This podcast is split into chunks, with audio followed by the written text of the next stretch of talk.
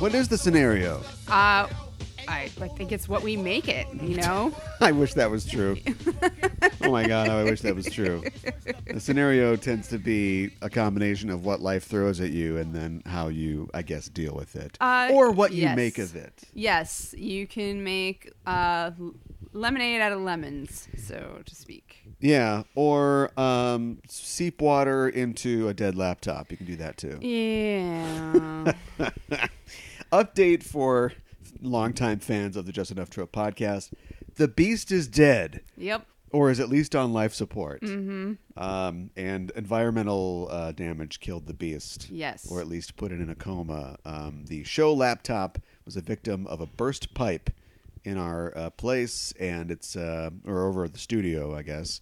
And Yep. it's been a problem um, repeatedly, but it's never been a problem directly over the recording bay. Right. And so, so I got into the studio to do a little work and noticed uh, standing water, you know, around the laptop, and was like, "Oh, okay, well, bad news." That's, you know, the worst thing you could possibly come upon, I think, in the studio. If you uh, run a podcast network off a a, a laptop, you know. Yeah, yeah. Uh, the good news is, uh, thanks to um, some money that we've got coming in, and thanks to the generous contributions of patrons on the Patreons for just enough trope Mm-hmm. and enterprising individuals, uh, we are able to afford new equipment for the show. Yes. and a new show laptop. Yes. ironically purchased about 18 hours before this happened. I know. So it all works out. Yes. I'm not a believer in like m- mysticism or fate or destiny necessarily, but sometimes things work out pretty good. Yeah, um, this just happened to be one of those things. I mean, it would have been more perfect if the new laptop had already arrived, but Yeah. it was already on order. So, um, Yeah, that's why we're kind of doing it gorilla today because Yes. uh, we are lacking in equipment. But Yes. the show's still going to get out to you, uh, the fans, the listeners, and this is a great, I think, object lesson example of what your contributions can do for the show Mm-hmm. because we have contributors and patrons to Just Enough Trope and to enterprising individuals.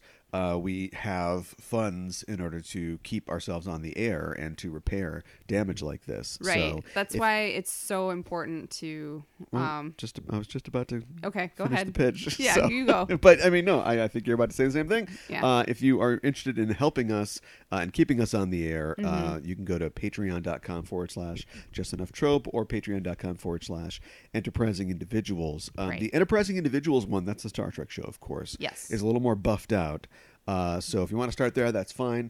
Uh, this summer, uh, as we go through con season, we are planning on completely revolutionizing the patron side of Just Enough Trope and providing a lot of extra content for patrons and special shows. Uh, You'll have Mm-hmm. access to our backlog, our catalog of shows. Right. Uh, you can hear a young, squeaky voiced Caliban and Mikan Hana talking about God knows what. That's right. And other uh, other uh, pieces of material there. So uh, yeah, just check those out. And thanks if you've already contributed because it's been a lot of help. Yeah. I said I didn't believe in mysticism or fate. I- is karma the same thing as as fate or mysticism? I think it's a, a different beast. Um, Oh, So I, you know, I- well, like I guess I think of karma kind of in a similar way. Like the, in the movie The Craft, for example, oh my God. Oh, they they talk about how whatever you send out in the world comes back to you times three.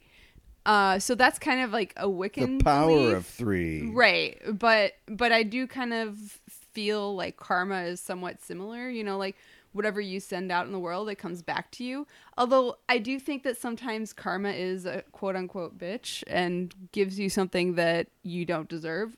For instance, water on your laptop. I don't think that you deserved that, Cal. So, uh Yeah, you never know. My hair is falling out. Is that a problem or what? What are you talking about? from the craft? Oh, from the Oh, I craft. see. I see. I was You can't hang. concerned. You can't hang. We got a craft poser over here. Oh, stop it. Uh, yeah. Um, I guess that kind of makes sense. Although I don't generally base my philosophical viewpoints, philosophical viewpoints around uh, '90s fad movies starring and Robin you know Tunney. what? You probably otherwise, shouldn't. yeah. Otherwise, um, this would just be end of days Yeah. all day long for me. Right? Yes. Um, I, I think it's probably a good philosophy to not base your personal philosophies off of 90s films because they're just ridiculous for the most part, aren't they? I If- mean, there are a few gems in there, I suppose, but The, yeah, the '90s was weird, and we talk about that all the time on the show. Mm-hmm. I am uh, personally embarrassed to have come out of the '90s. It's uh, it's weird. but but I'm a I'm a child of the 90s as well, you know? Yeah. Like you know, there there was a, it was a weird time. And it was like, "Duh, mom, it's the 90s." Not. Yeah, exactly. I, speaking of '90s, I was. This is just a short plug uh, for my other show, Yes. my other other show.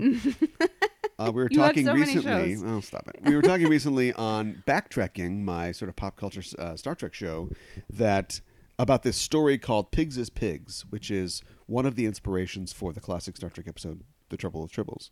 okay. and in it a character who is kind of a folksy character this thing is written around the turn of the last century Sure. uh, in the 1900s is talking he's kind of he's sarcastic and he reads this letter from his boss that tells him something he doesn't want to hear and he's like oh sure i absolutely agree definitely not Really? and i was like whoa I had no idea that that had origins like that far back. yeah That's crazy. it's wayne s preston esquire's world it's so 90s Somebody read that and they're 1890s. like, I can adopt that.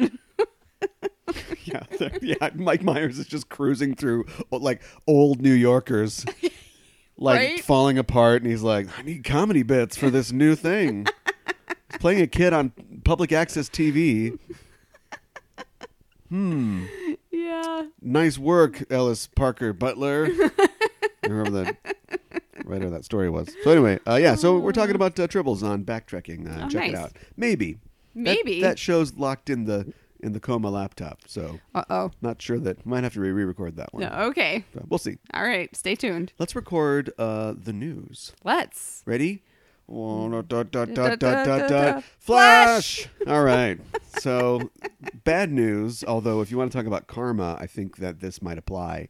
Uh, a Doctor Who guy and a writer has been fired from his post. Uh, and it's a little unclear. Um, I haven't followed um, every single uh, sort of step of this, but he his name is Gareth Roberts and he was fired basically from a Doctor Who um, compilation or like a anthology that was going to be published. Yes, I so think this I is heard like about this. yeah, like a collection of stories. Yeah. Um, in the past, he's been um, a screenwriter, you know, so he's written um, Doctor Who episodes for the rebooted show. Sure. And if you ask what ones that he uh, wrote, Right. I am just going to snap. Oh, okay.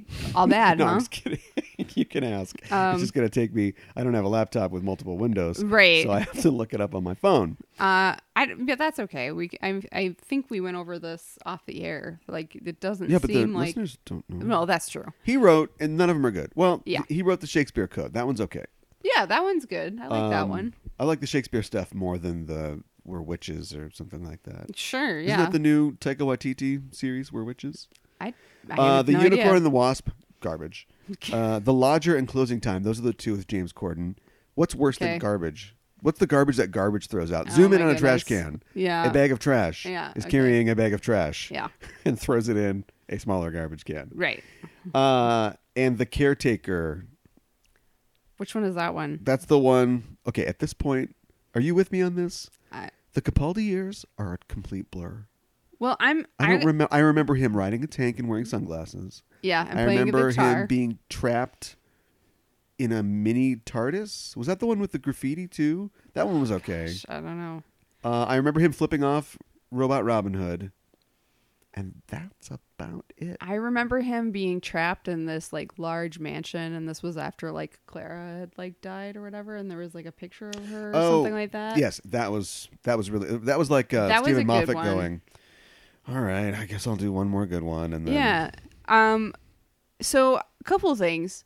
I'm notoriously bad with knowing and remembering Titles. titles for TV episodes. Yeah. Uh, and you're really good at it. that's So- why you're a friend, uh, Friends fan. what? It's the one where Ross has sex with his monkey, the one where Joey goes to jail for rape. They're all called the one where create. You I didn't didn't know real- that? I did not realize You're that. so bad with titles. You I'm didn't that even know that. bad. I am Wow. that bad. Commit to the bit. Yeah. Um, but I, I must agree with you though. Um, the Capaldi years, I just, it, it's all like a, a blur. Um, I don't, I really don't remember that much at all. And I, I feel like, I feel like Christopher Eccleston, uh, David Tennant and Matt Smith, like, I feel like I remember them more, but I, ha- I have to be honest with you. The 13th Doctor is a little bit of a blur as well um, and I I'm not completely caught up on that one, so I feel like kind of a bad Doctor Who fan. Well, he made. Did we even get to the thing? So he made like homophobic tweets, basically. Yes, that's yeah, right. And isn't he? He's gay. He's gay himself, but he made like transphobic, homophobic Yes. tweets, Yes. which is just okay. I first of all, I don't understand why you would do that in the first place, and I know there's lots of people out there who have done this, and I I just don't understand. um, how you can, you know, not treat other human beings with like the respect that they deserve.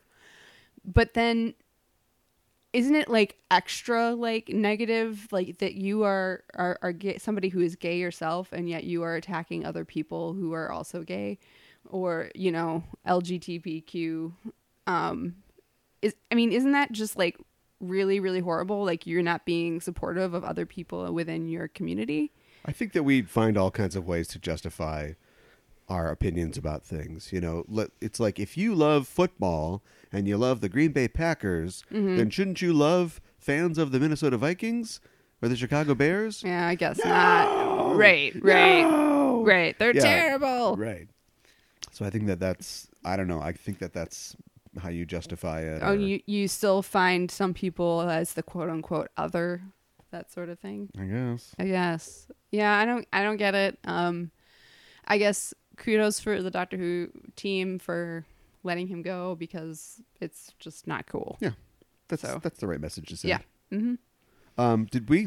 Well, we didn't even. We're so we're out of sorts. We didn't even talk about what we're talking about today. Oh, you're right. I'll we make didn't sure plug I'll put it. it. in the title and the art so people know what it is. But Okay. we're talking about Dark Phoenix. But I, I think that it's sort of a spoiler of our review of such a forgettable film that we forgot to even announce Plug So it, we're just yeah. speaking of committing to the bit. We're doing it. Yep. Uh, speaking of committing to the bit, uh, did you hear about Robert Downey Jr.? I I think you told me about He- this off the air. He think he Tony Stark. yeah, I know. I don't. I mean to mock him. I think that this is a great idea, but it'd be kind of like if uh, Michael Keaton, you know, somebody caught Michael Keaton on a rooftop, you know, looking out over the city with a with a hat on. right? and like Holding he up a- finds a, holding criminal up a punk. and like yeah, right, exactly. Yeah.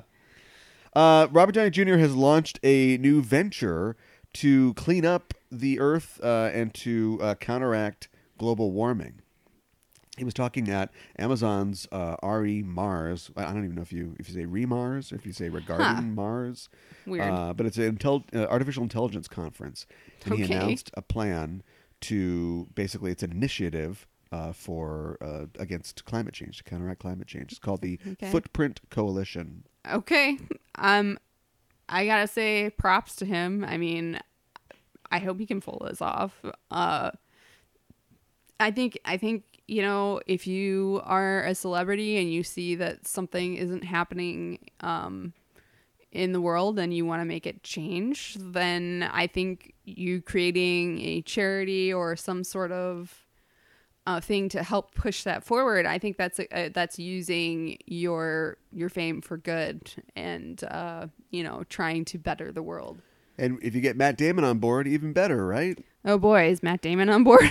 Yeah, that guy's in everything. oh boy, But yeah, so I think details are a little slim at this point. Mm-hmm. So hopefully this isn't um, vaporware or um, Oh, I carbon hope not. dioxide wear. Right. But, uh, the guy's got a lot of money.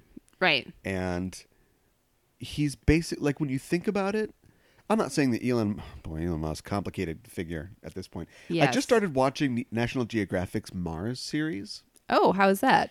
um interesting it's it's a i would call it a like a docudrama or a docu-series Okay, it tells the tale of the first manned um, s- trip to Mars, uh, mission to Mars. When was that? Uh, guess. Um, sometime recently in the last couple of years.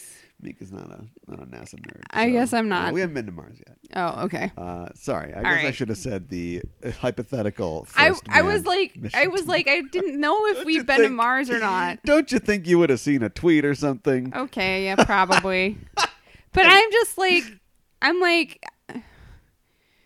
you know, my sift of like information. Sometimes things just pass by me, and I should be better about catching The them. sift of information. I've heard Yeah. Bill Gates use that term before. Have you? So anyway, it's set in like twenty the twenty thirties, like twenty thirty three or something like that. Okay, so the not so distant future. Yes, next Sunday AD. And so you've got a group of astronauts on a manned mission to Mars. Then we cut back to 2016 or 17. Okay, Well, we cut back to the present day, basically. Sure. And they interview Neil deGrasse Tyson, Elon Musk, like the different elements of the mission that we we would need to accomplish. okay, So the 2033 is like it's optimistic, but it's like realistically, it's all hard science. Like realistically, we could be on Mars by 2033 oh, okay, and then we talk to the people who are talking about like what we need to do to, to be there. So basically, it's just a Cosmos or a National Geographic miniseries about sending men to Mars. We've just added a bunch of actors who are not just reenacting, but are actually have dialogue and storylines about getting what they do on Mars. Well, that sounds pretty interesting. it's okay. Just okay. I don't remember when it was created, but it was long enough ago that talking to Elon Musk a whole bunch se- seemed like a good idea. Okay.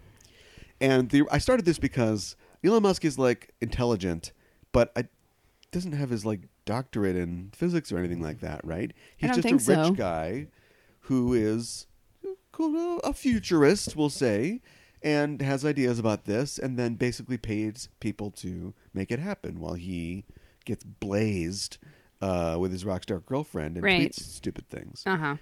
Rob Downey Jr. can do that.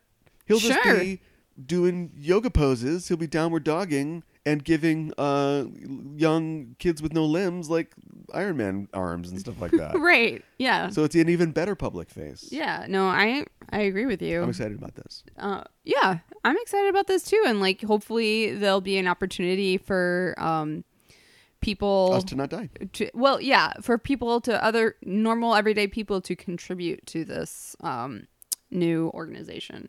I agree. Yeah. Hey, the Uncharted movie now has a release date. Oh boy, what Yeah. is it? Did you knew there was an Uncharted movie, right? I think we talked about this before. yes. It, it's very it's a very cinematic video game, so it, was- does not Yes. surprise me. Naughty Dog was like, how do we get some of those Hollywood adaptation dollars? Let's just create a game. Right. Uh, the protagonist will be based on this guy uh, that nobody knows called Nathan Fillion.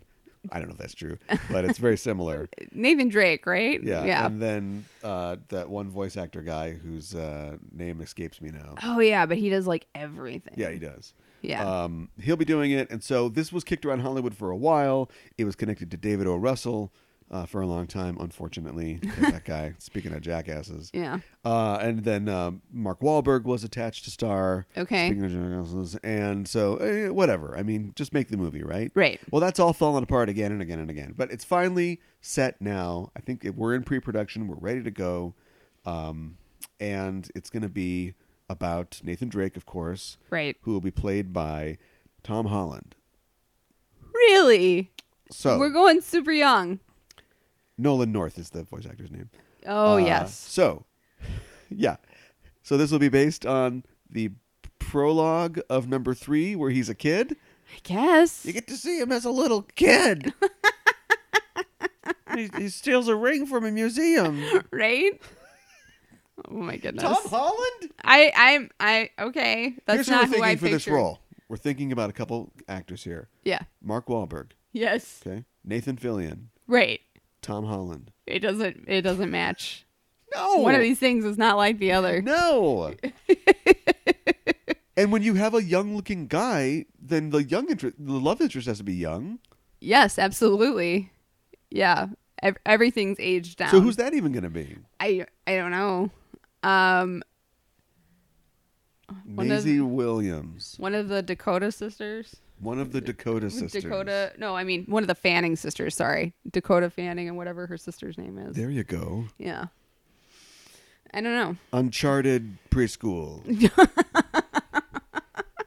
and then Well, it's a lot, There's a like- mini game we have to color the lamb inside of the lines. Oh and my if you goodness. don't, Yeah. You Well, die. It, it's, It's a, a tough lot. preschool. It's a lot like Indiana Jones. Like he's kind of. It's Indiana Jones. It, it is. Indiana I like how you Jones. say it's a lot like Indiana Jones. It's Indiana Jones. It, it is. So this this will just be a young indie, so to speak. well, it's cer- certainly counter programming Yeah. since Indiana Jones 5 is started shooting and Harrison Ford is doing it again. And he said something along the lines like he's gonna do it till he dies, or I'm gonna- doesn't want to do it anymore, and then he I'm gonna doesn't do think this till I anybody die. else should play the role. Get the F out of my house. I know. uh, we're at, well, this is a news studio. yeah, where you I were being know, right? interviewed. Uh, December 18th is the release date. Oh, Back- for this year or for the next 2020. Year? Sorry, 2020. Okay, next year. That makes sense. Yes. Uh, Google. Google is in the news, everyone. Whoa, boy. Did you know that Google is in the news?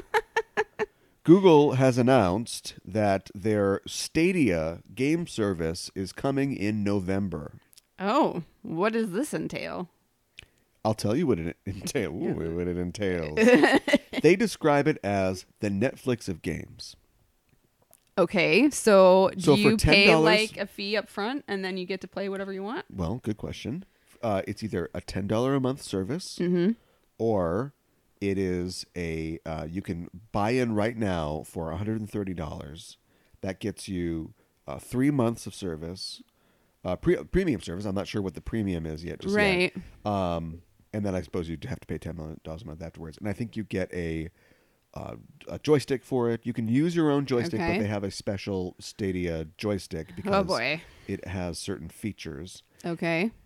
So yeah, that's what's going on right now. Um, here are some of the games that they have lined up, or at least I should say the publishers. Um, a lot of them: Electronic Arts, Deep Silver, Bethesda, SNK, Square Enix, Rockstar, 2K, Warner Brothers, THQ, Ubisoft. Um, Assassin's Creed Odyssey is the sort of poster child game for Okay. this. All Um, right. So that's what they've been using in the um, promotion uh, promotional material. Um, it is. We'll learn a lot more um, at E3. Yeah, that's coming up, right? Yep. And so, but what we know now is is that essentially it is an online service, Okay. but you could do things like. So I watched a little bit of the keynote, and so I'll just give you like my version of the keynote. Um, there will be a lot of integrated sort of functions to this. It won't just be because PlayStation, for instance, has PS Now, which allows you to Right. stream titles um, either on your PC or on a console. This will also be a PC or console thing, but it'll also be a, an in-browser thing. So if you are cruising along in your Chrome browser and you go, I want to play some games, you can go to Assassin's Creed and then click that, and it'll start playing in your browser.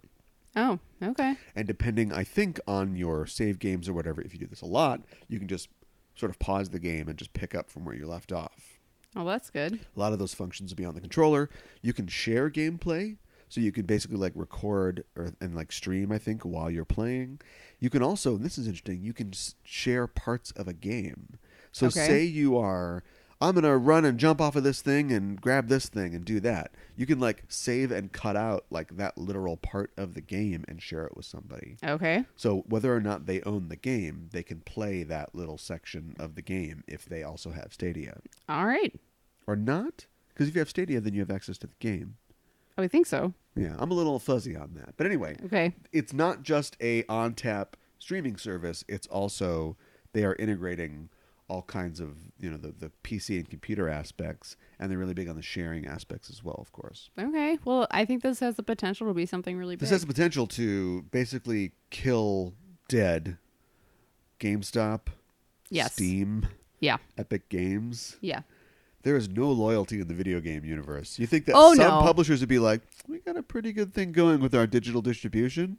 I know this is Google; it's like the eight thousand pound gorilla, but Yeah. everybody's like, "Oh, we're doing this," Yeah, I know. Like, and then like you listed a GameStop E lot of CEO publishers. on suicide watch. Yeah, I know, right? Yeah, actually, I think they just got a new C- CEO again. So Oh boy. um, it'll also be playable on phones. So if you've got, like, say, a Google Pixel 3, uh, you can just go click, Flip the phone to the side. Bam, you're playing. Oh, that's play the fun. game. Yeah. This might make a gamer out of you. Oh boy. We might do it.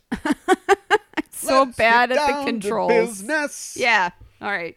So we'll see. Um, looking forward to that. Here's some news. Yeah.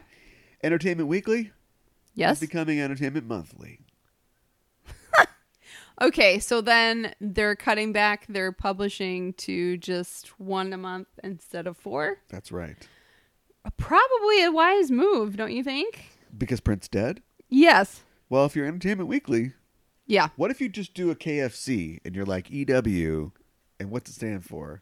Right. Yeah, it's just E Yeah. EW. Right. Because now you're you're changing your brand as well as how often it comes out. Yes, it will. sc- uh, Starting uh, August, it will come out monthly. Uh, they will also do, you know, s- s- special, Special. issues sometimes. Okay, If that makes Prince sense. dies again, they'll do, you know, something right. like that. right.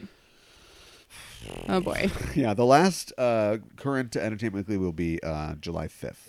Okay. I should mention, I think there's a new issue now, so it might be too late, but you can still check it out. Um, the most recent uh, issue of Entertainment Weekly uh, was commemorating the 50th anniversary of Stonewall. Oh, wow. Well, there that's were- cool. Yeah, so there were six different covers Okay. uh, featuring uh, LGBTQ entertainers like, actually, I'll just say them all. Actually, I'm going to miss one because I know Anderson Cooper, entertainer, I don't know. well, Uh, Wilson Cruz from Star Trek Discovery. Okay. Uh, Melissa Etheridge, Ruby Rose, somebody else. Oh, Okay. uh, nope, lost it. Somebody else, and then uh, somebody else. Two other so, people. so two other people. Okay. Uh, but anyway, yeah, they're, they're, uh, they're really neat. Um, there's also uh, the feature in the uh, issue was um, like a six-way roundtable with them. Oh, Just that's about their cool. experiences, yeah, and about um, what Stonewall means and, and stuff like that. So it's a nice little starter for Pride Month. Yeah, that is that's really Run cool. out and get that. Yeah. I've told my Wilson Cruz story on the program, right? Um, you probably have, but I don't know. I don't, can't remember exactly. If you want to retell it, I don't want to belabor it. oh, but- okay. so, long story short, uh, my cousin uh, is a friend of his. Yes. Uh, connected me with him for an inter- interview for my Star Trek show. This was all like three days before uh, the episode of uh, Star Trek Discovery that really sort of changed the game for his character. Yes. uh, no spoilers, but was a big deal. Um, turned into him like being interviewed on Today Show and Good Morning America and stuff. And, Right. Yeah, we'll never get that guy again. He's really busy. that guy's gone. Yeah. He's out of our reach. Right. But anyway, much luck to him. Very talented. Yes. Very good looking. More video game news. Uh, Baldur's Gate 3 has been announced. I saw something like I saw somebody like posted about this. The Baldur's Gate I'm I'm surprised. series is a storied series. Yes. Um, not the first bringing of Dungeons and Dragons and their world and system to No, but computers, memorable. but one of the strongest. Yeah. Yeah. Uh, and intergenerational too, because it was out when I was the right age for it. I um, used to uh, work at a private high school, uh, and so spent a lot of time with some nerdy kids. And they were like, "Yeah." So I was playing like Icewind Dale, and I was like, "If you set up the delay blast fireballs," I'm like, "What are you kids talking about? Right. You have like cyber brains and stuff like that. Why are Right. you guys playing like these old pre Windows ninety five D and D games? But they've stuck around, and they've Because definitely they're stuck fun to around. play. Yeah, they've definitely stuck around now thanks to services like Good Old Games, uh, who have make them available. Also, there's been a, a couple Baldur's Gate like redos and reboots, Mm-hmm. uh, remasters. Uh, Planescape remaster, and so yeah, these old games are sticking in people's heads. I don't. It's Yeah. not just a no- nostalgia thing. I think it's you know nobody's playing Demon Stone anymore. Like they did it right back then, and so they want to kind of redo that. Right. Here's the funny thing, though. It's being developed by uh, the company that Alarian Studios, the company that did Divinity: Original Sin one Okay. and two. I, I don't know what that means. Those are games that are original properties, but are very similar uh, and evoke the feeling of uh, the old Baldur's Gate games. Oh, okay. And so when the Baldur's Gate license holder, which I assume is Wizards of the Coast still, wanted to revive the franchise, they went, "You do it." Oh, okay. All right. Right? Sure. It's sort of like, okay, so this isn't is this going to be Hagar Halen? Is this Van Hagar or Right. is this David David Lee Roth? Right. You want to This no, no, better example. This is the Filipino guy who sang Journey songs really good on the internet and then Journey's like, "Well, we want to get the band back together." Filipino guy, you're in. That's what Right. this is. This is new Right. journey. Okay. All right. I can see that. Um, well, hopefully it'll be good.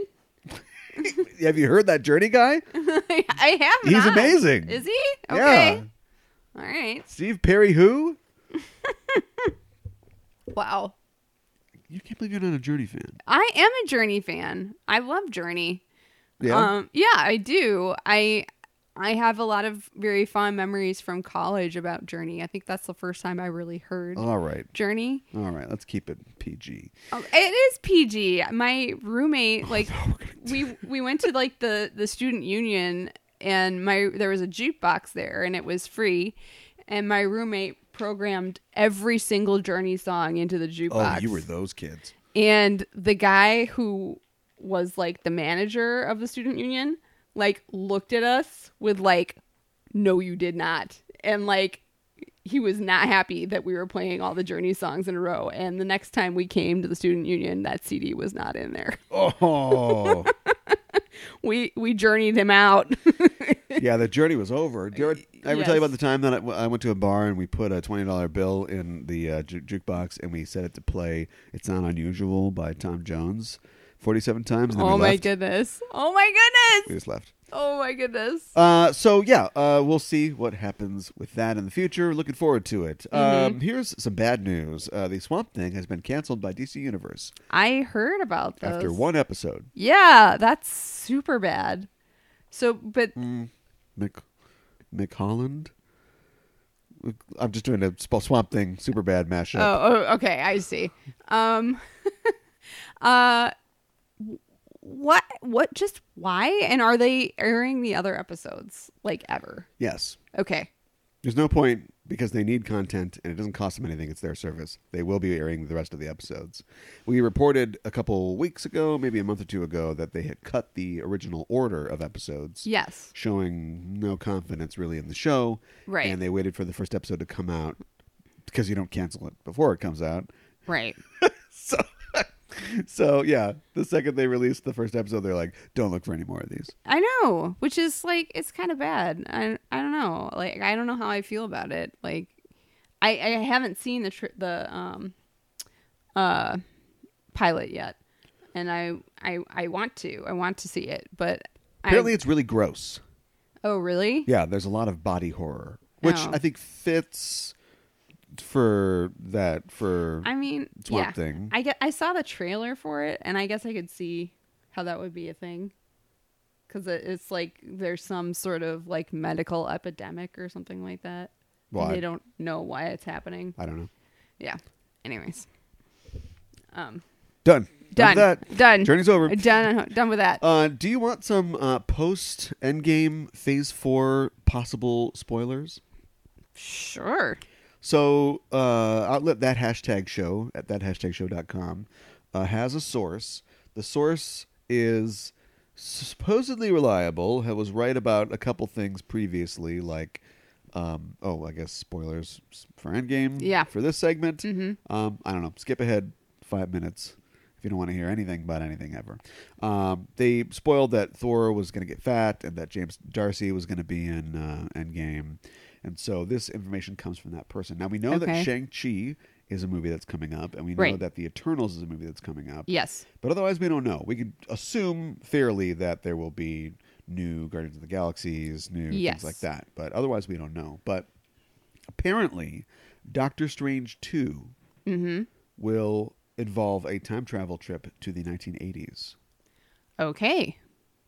And Tilda Swinton will re- reappear as the Ancient One. Well, I mean that presumably only makes sense. traveling back in time. Yeah. Right. Okay. That sounds cool to me.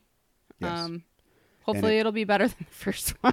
And it will supposedly feature the Doctor Strange character Clea. Who is that? Clea is the princess of the Dark Dimension. She is Dormammu's daughter, I think. Okay. She related to Mamu, Dormammu somehow. so she's she's a villain. Um, Then- she is like a villain turned good, basically. Okay. She's like Doctor Strange's girlfriend. Oh, okay. and the That's gloves will cool. be back. The gloves will be back? That's what they're saying. Okay. What does that mean? His gloves, the yellow gloves. Oh, the yellow gloves? Yeah. Well, the orangish yellow gloves.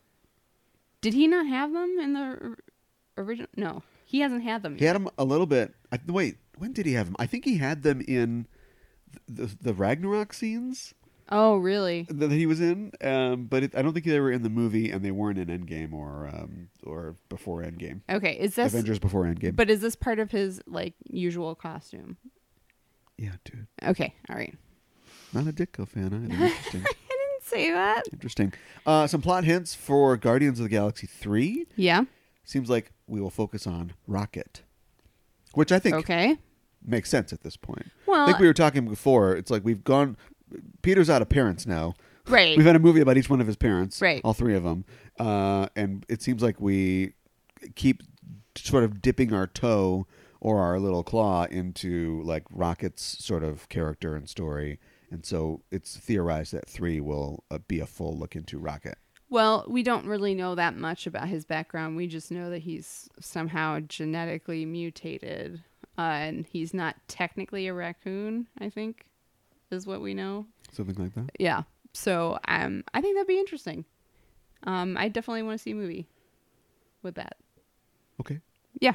So presumably we'll go to Half World. We'll meet Lila, his uh, you know love interest, and it'll all involve the High Evolutionary, a character who, well, we'll get to that when we talk about the X Men later. But is a character who is fairly important in Marvel, fairly powerful, but just never had the cloud of a Kang or or a Doctor Doom or something. And so, but he is very influential and um, necessary to the Marvel universe Okay.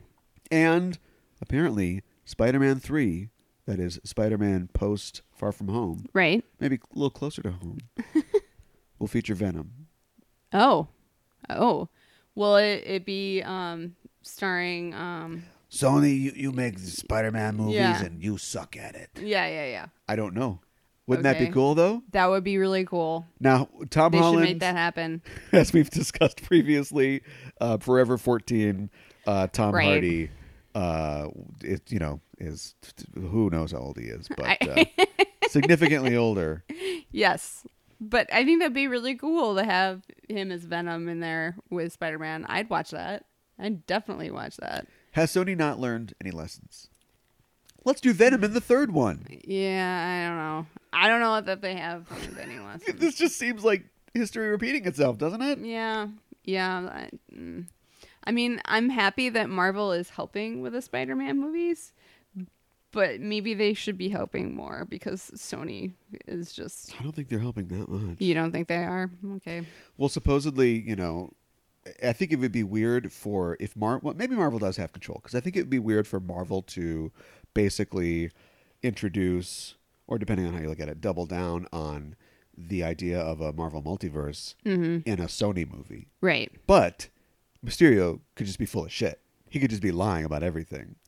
We don't really know. Well, and I, I think that's probably a, a large part of his character because Because his whole thing is like illusions. so he Well- can show you anything he wants us to show you. he he doesn't look like a quote unquote bad guy in the trailers. No, he's So- Jakey Jake. Yeah. Yeah. So um I'm interested to see the heel turn with that. So And um, supposedly David Morrissey is in contention for some roles. I don't know how to do multiple roles, but it, it, some role in Phase Four. Who's David Morrissey? Okay. just look it up. He's a Okay. you know kind of Hugh Grant, older British actor looking guy. Okay. All right. He was in Do Bas- any- Basic Instinct Two. Any idea He played the doctor once in one of those four specials, the David Tennant "I Don't Want to Go" year. Yeah. he was the one where he was in the Victorian times and he had a balloon and he thought he was the doctor. Oh gosh. They were teasing who the new doctor was. Gonna yeah, um I don't actually remember his face though. like I vaguely be. remember I that episode. Haven't but- grown accustomed to his face. Yeah. Okay. Remember what it looks like. Do you have any idea or um, prediction as to who he might be up for? Probably in, in a. We got to get this Eternals thing cast right. Yeah, you're right. Probably somebody in there. Yeah. So maybe um, Alars, aka Mentor. Okay. I, I, d- I know next to nothing about the Eternals except that I know that Thanos is technically an Eternal. He That- is an Eternal. That is about all I know. He is the son of Alars, Oh, okay. Well, there you go.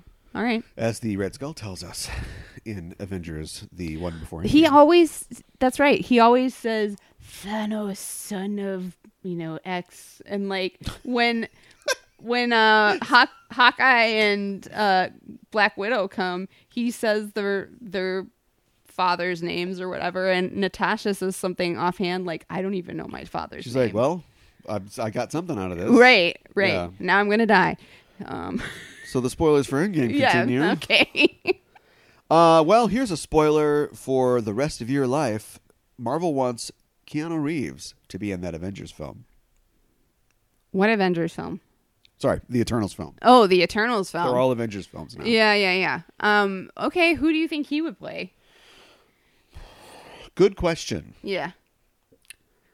If you have Thanos, the Yes. embodiment of, and I know, uh, don't at me, but all that's evil, Mm-hmm. or at least selfish in the world, Right. what sad boy in a motorcycle helmet eating a sandwich Yes. would be the perfect polar opposite. Right. The yang to that yin. Mm-hmm.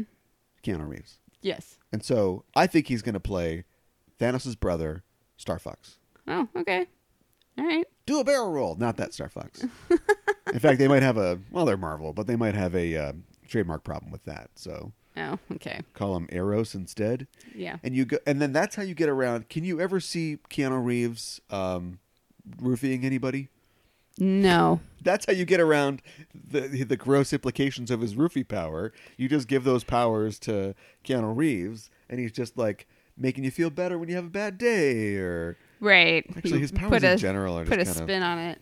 Are kind of bad. Problematic. don't make me feel things I I'm not I don't want to feel. Don't you dare close your eyes.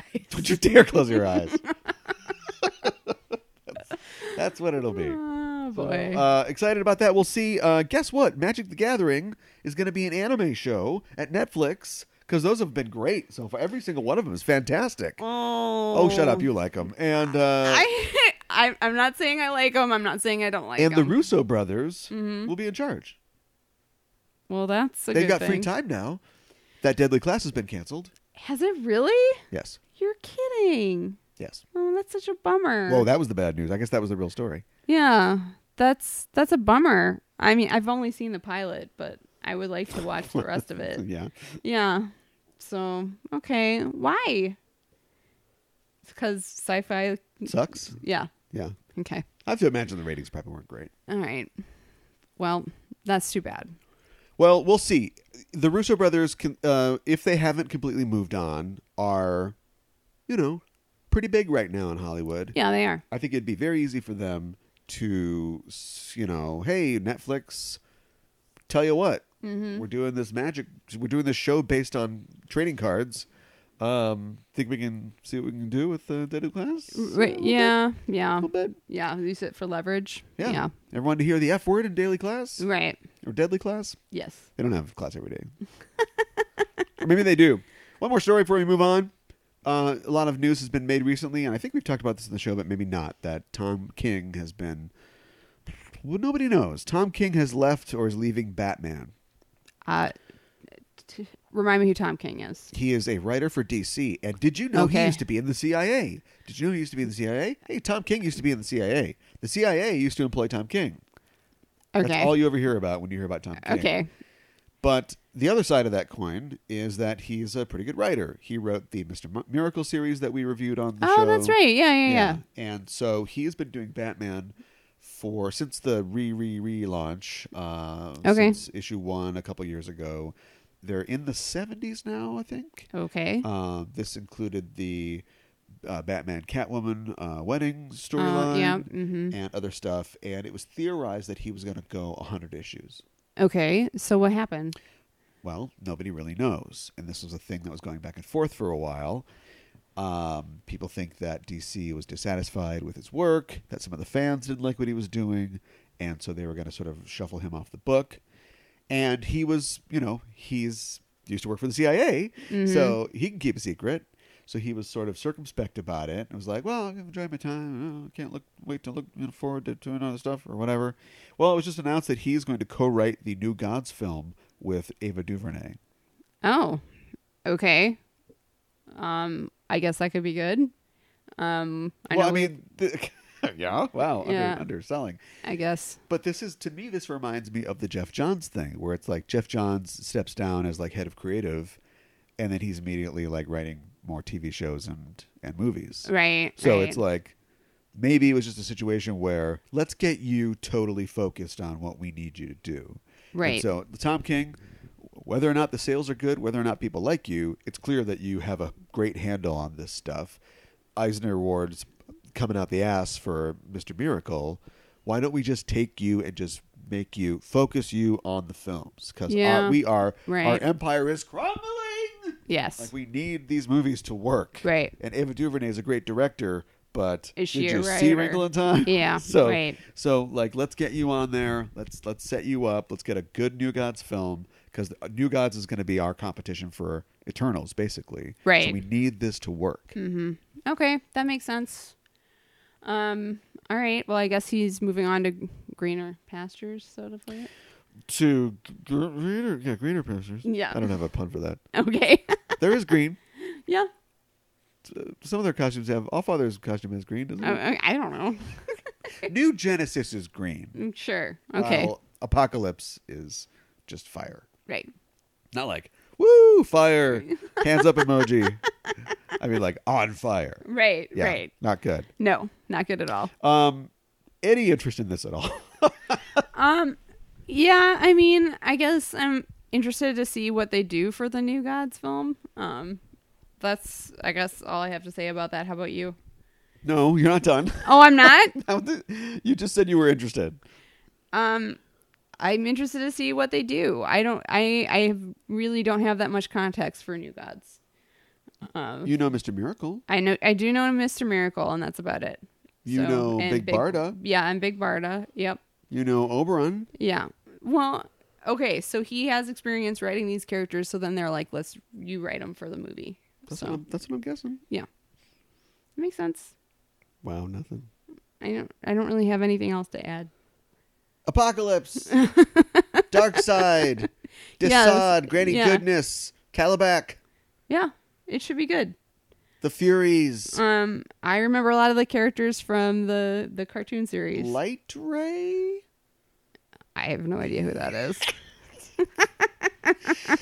Previously on X Men.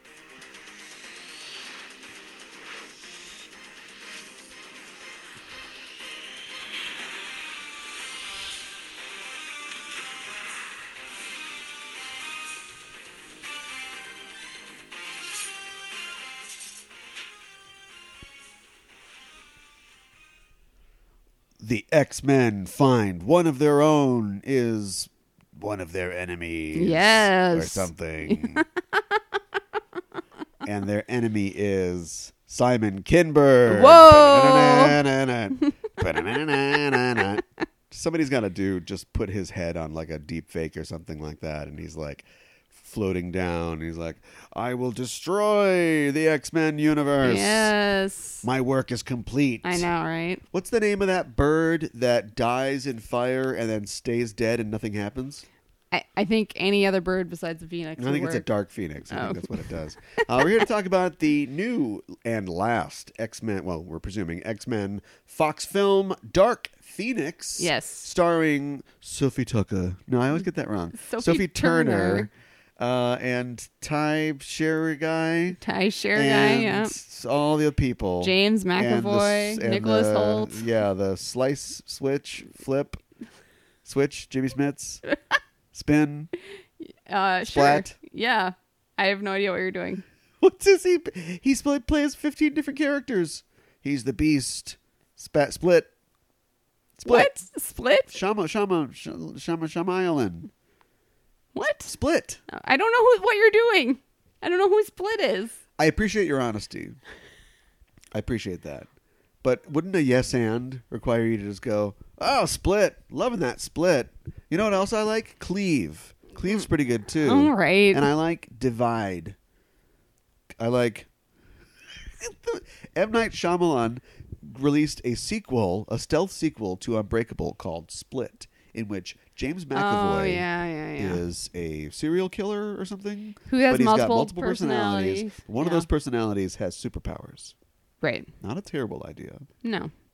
just not a great idea. Well, let's make glass and ruin the whole thing. Yeah, I know, right? M. Night Shyamalan is his own Simon Kinberg. Oh my goodness! Written and directed by Simon Kinberg, this film, longtime producer of the X Men movies, along Mm-hmm. with Avi Arad and all the other people that I guess made it good and held all his bad impulses I back. guess. Yeah. How do we feel about this movie? no, tell Not- what happens in X Men Dark Phoenix. Um. so So, dark. we we start with like a flashback of. Oh boy, here uh, we go. Okay, of Jean Grey when she's a little girl and she non-intentionally causes a car accident in which she f- she understands both her parents die. Uh, and then But, but keep up, boo boo. We're in the spoiler free time. So this is what I want from you. Just give me the envelope pitch. Go. um, Back of the book blurb. Okay. Uh, the X Men go uh, to help save some astronauts in outer No, space. no, you're literally just once again. I'll do it. This is what it sounds like. Check this out. Right when Jean Grey is finds herself much more powerful than before, she has to fight the temptation to use that power while the X Men race to save her very life and the planet. Dark Phoenix. Okay. It's called an elevator pitch. Sure. That's actually shorter than an elevator pitch. You're like, then they're at a party, and at the party they drink pink lemonade, but it's implied that it's booze. But why would there be booze at a kid's school? In fact, literally, li- okay, a lot of this is going to be us talking about how this movie not only has nothing to do with the previous movies, but literally like rejects and changes it. You know, Logan in X2 is like, you guys got any beer? And Iceman's like, "Yeah, this is a school. so How about Right. a sody pop? Right. So anyway, um, what'd you think about Dark Phoenix? Um, I was pretty underwhelmed. Uh, I uh, Dark Phoenix, I mean- smoke, no fire. y- right. I mean, I think they had a lot of uh, maybe the emotional beats kind of there, but like it didn't necessarily like um, the plot didn't necessarily um, have the characters shine as much as they should. Like it wasn't. It, I wouldn't call it like a character driven like film. and uh, Yeah, Well, it, it's just like there are things that happen within the film that's like, well, now we need this to happen, so it's going to happen. yeah. And and A I lot of uh, lazily choreographed fights. I Yeah. mean, every action movie is just beads on a string, and the beads are set pieces, right? But Mm-hmm. when you think about some of the great set pieces and fights that we've had, uh, the Claremont esque sort of uh, fights in the early X Men movies, the don't really want to call them the singer films anymore, but I don't know what to call them. Right. Let's just say the earlier 2000s X Men films. Like, yeah, this is just. What do you think's going to happen here? Mm-hmm. What do you think happens to a phoenix? Uh, well- Now, how do we slow this thing down right so people, it's not over in like two minutes? And Right. so we'll have people just kind of knock around and fight generic other bad guys. Uh, no guy who throws bones from his arms in this one, but there No. are some wildly generic sort of characters. yes Uh, there is just lady with a shaved head who is a telepath. yep, and she That- uses knives. Yep. And then there is guy with dreads. Oh my goodness, Can we talk so about guy with dreads? problematic. Yeah, Yeah. So like one of Magneto's friends is uh, Magneto has his own. compound Yeah, it's sort of like like Genosha. It's sort of Genosha. Only Genosha is like you know an island nation of like you know four million people. Right. This is basically just like a river in the like Puget Sa- or uh, an island in the Puget Sound or something like that. Right. Where he set up like a hippie commune, and we're we're led to understand that. s- th- This is a commune of mutants. Yes. Much like Charles has his uh, School. Xavier school. Yeah. This is like Magneto's, you know, chill out, uh, fun time vibe like camp right. but you c- make somebody blue or something. It, since none of them do anything except for Dread Guy, we don't ever see their powers. No. there's a part where there are people come and they don't want them to be there, but nobody does anything, and maybe it's because they're pacifists. But you Right. just see there's one guy who has like bull horns. He's got like like Tim Oh, Curry. gosh, I didn't even notice that. Tim Curry, uh, demon horns. right. But there's no like make a guy blue or do that thing where X the X Men films have always been very uh, unimaginative. You've got this wonderful history of the X Men and their powers and the varied characters and looks and stuff. And whenever they have to make somebody up, like Mm-hmm. when they make up the their version of Leech, basically is Leech in the comics is is he pink or green? Which one's Artie? Which one's Leech? I don't Let's know. Say he's pink. Okay. Uh, pink, and he's got like these bulbs on his head, and he's all cool looking. Uh, their kid is just like a kid who looks like a leukemia kid. He's just like a little kid with no hair. Oh. Or like when they've got like, oh, let's show, a, let's pan, you know, across the kids. There's like a Right. kid with like sort of veiny lines on his. Yeah, I face. noticed that. Wow, neat. Right. We have no idea what his powers Or are. like, what's this kid's power? He's got a forked tongue, and he will stick it out at the perfect time to accentuate. It's like a great moment, but that's his mutant power. Why doesn't he just go to regular school and like keep his mouth shut? right, right, right, right, right. So they've never been very uh, imaginative, and this is like really the just the emblematic of their lack of imaginativeness. You've got a guy with dreadlocks, black guy, yep. or I mean, he's not white. Let's just say that. Right. I don't want to assume his race, but he's got dreadlocks. And Yes. His power is is that he can whip the dreadlocks around like Willow Smith. Yeah. Now, is that a power, or did he just tie knives into the ends of his dreadlocks? I think They it's stretch- a power because they like they're, like, stretch prehensile. and they and Yeah. they can like restrain. So is he people. like is he like Medusa? Does he have like prehensile Ooh, hair? Maybe. Yeah. It's not snakes though. But all I'm saying is, is like for a, a movie series where literally everybody is either white or blue, that's, That's something true. else.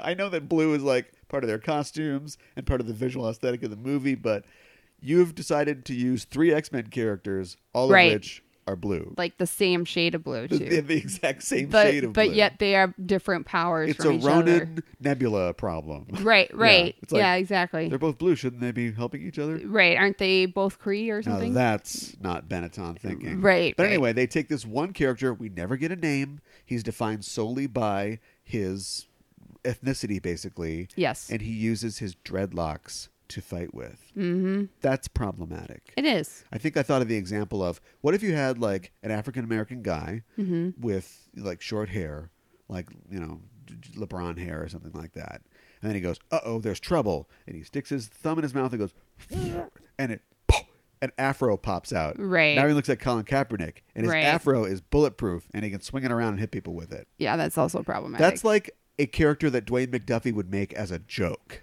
Right. Right. But that's what you want to do. yeah. It seems like a poor choice. Not great. Uh, and not very creative. Um, Well, it's you uh, could have come up with something better than that. That seems like a first pass. black you know. guy. What's what's, his name? power? Black guy. right, right. Yeah. He's got dreads. How'd you think the actors did? Oh boy. Um I mean, I think they did okay. Um I I think I like uh James McAvoy as Xavier and uh Michael Fassbender as Magneto. Um but I don't know, Jennifer Lawrence is I think she's a, an okay actress. but- She's been over these films for pretty much all of these films. Yeah, and and I just didn't really totally believe like the things that she said in this in this film and she, you know, are, are we doing spoilers yet or No. not? Okay. You just really want to talk spoilers. Uh, sorry. The sooner we get done with non spoilers, yeah, all right. you can have your dessert. So She- eat your peas. she says something to Nicholas Holt, you know, that could be a huge change for both of them. And she doesn't seem like super earnest about it or like she there's any urgency behind it. And it seems like something that needs urgency. Yeah. Um so I She has an didn't Oscar. n- I know. I- I just didn't really believe has an her and and Nicholas Holt um he, uh, I, I, don't felt know. that he kind of woke up for this one a little a bit. little bit. Yeah. Okay. I've- Although they I've- did direct him to now, now you're in beast mode, so you're just growling and Oh. like scraping at things. Yeah. That's their interpretation of, uh, of the Hank character, McCoy. which is a guy weird. who is uh i think i yeah anyway uh who is uh defined by the fact that he looks like a monster and he's Right. like uh, I sure love tea. You know, like he's he's not. Oh, my stars and garters. Yes. He is not a monster. No. And sometimes they play with that. Joss Whedon did a thing where because I think Joss Whedon's really creative, but he will not. He will, he will never fail to give everybody something to do. Mm-hmm. And since Beast is is a perfect character in my opinion already, uh, he decided to give him a thing where Beast is. Actually, he was going off of Grant Morrison. Hi, everybody. Welcome to the Just Enough Trip podcast. uh, we talk about comics and movies, and sometimes we talk about comic movies, and the Right. shows are three hours long Right. but I'll try to get through this. Uh, Grant Morrison did a thing where he also wanted to give everybody something to do, and so he gave some mutants secondary mutations where their mutations sort of like continued to advance or whatever. And so Sure. Hank's thing is he went from a guy who's just a guy who has big prehensile feet and like fangs, but otherwise looks like a human being Right. uh, and then he uh, t- t- uh, accident, you know, a genetic accident gone wrong gave him gave him blue fur. Right. Well, Grant Morrison tied that all into like he's got this like animalistic mutation that is like continuing, so he evolves into like a cat type beast. Sure. Uh, and that goes farther. He actually becomes like a weird bug eyed beast later, but we won't even go into that. Uh, and so, in that, Whedon put on top of that, sometimes he loses his humanity and becomes more feral. Well, that's an interesting choice. Yeah, but they just they've never discussed that. They just skipped right to oh, guy's got um, hair. He's uh, clearly a beast. Right. So yeah, instead of like doing like, if there's a problem with Gene, yo, he'll solve it. Check out the lab while Hank is involved in it. Like Right. he would make some serum Right. Mm-hmm. or something to help the Phoenix, but instead he's just like, I have four PhDs. Well, and he's but you know, His it gave ins- Nick something to do. I guess his his instincts seem very basic in this. They don't seem as a Yeah, wall- basic. Yeah. They don't seem Hashtag. as Yeah, exactly. You beast day basic. Yes. They did not seem as evolved as they probably should be seeing that he's an accomplished I'm not a scientist. huge McAvoy fan, but I thought he was kind of bringing it in this one. Yep. I think he was doing okay. Mm-hmm. Fassbender's just, you know, he's another guy who's just kind of there. I'm not saying he's the male Jennifer Lawrence, but he can definitely can just go, okay, set myself to concerned look and let's get through this. Right. Um, Jessica Chastain, Yeah. what a waste. You you think it was a waste? She's so talented, She is. and they made her a character who is like, I am a robot. She's kind of blank. Yes, Yeah. Um she went full Thor though, and, and dyed her eyebrows. yeah, that's true. She's very, very pale, sort Mm-hmm. of willowy. And then when you give her that like Edgar Winter hair and you bleach her eyebrows, Right. She just looks like. I mean, they were definitely do like they gave her like. She's not an albino, but I think Right. that they were going for albino look, so they gave her like the sort of red rimmed eyes and stuff like that. And she just Mm-hmm. looked, she looked really weird. Right. But um, yeah, nothing going on as far as the character is concerned. No. Uh, I think Sophie Turner did a pretty good job. Yeah, I didn't think that she was like Oscar caliber. No. But I would have wanted to see where she took the character if these movies were going to go on, but we know they Right. are not, of course. Yeah. And we'll talk about at the end of this segment, past spoil in our spoiler section, what we think is coming up for the X Men. Yes. Any last thoughts before we flip over into spoiler world? Um, I think the actress who did Storm, I think she did a good job too, but I mean, they didn't really give her a lot to mhm. do. That's another one. She was uh, Alexandra Ship. She was in Love Simon. To Yes. um, sh- yeah, she's somebody else who it's like she's so she's okay, but you know I'd like to see where where she takes it. yeah, I'd like but we never I'd will. like to see more of a challenge for her. We never Um, will.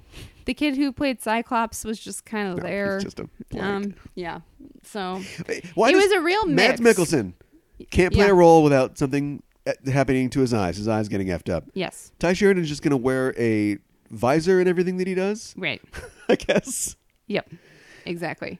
Um, anyway, uh, And- I a lot of people had the powers to control things flying around, metal objects, Yes. whatever. The power to control masonry would be a great mutant power. Mm-hmm. Every time somebody gets knocked into something or they fall over, a shower of plaster fragments thrown th- from a shovel, but from by a PA. out of shot lands on Right. them and i thought what if you could what if there was a character that could take all those masonry bits and then shoot them at people Yeah. we call them stucco There you go. Stucco, use your powers to help us. thumbs up, thumbs down. Um, Recommend? I'm gonna do thumb at the side. You can't do that. I'm gonna say a maybe. I'm gonna say if you're a completionist, go see it. If not, uh, maybe skip it. If you're a self-flagellist, check it out. Yes, exactly. What do I- you think? I can't. I, I speak for myself. Yes, You know, I'm that completionist, and I wanted to watch this series go out Mm-hmm. in quote unquote style, and yes. so I saw it. But I would not recommend this film. Okay, This is eminently missable. yes. I would. I would agree with that. All right, let's talk some spoilers. Okay. So, like you said, Jennifer Lawrence has kind of been checked out of these films for a long time. And within the film, she even talks to Hank. This is what I was alluding to before about about leaving the mansion, about not being a teacher for X Men anymore. You oh, you thought that was subtext for like Nick? We're way better than this. You're Tolkien, man. We got to get out of this series. And I- Nick Holt's yeah. like, no, no, I'm going to finish this movie. And then later on, he's yelling at James McAvoy, and he's like, "You smug son of a bitch! Uh, she tried to tell me to get out of this movie. Now I'm stuck wearing this makeup. Answer me."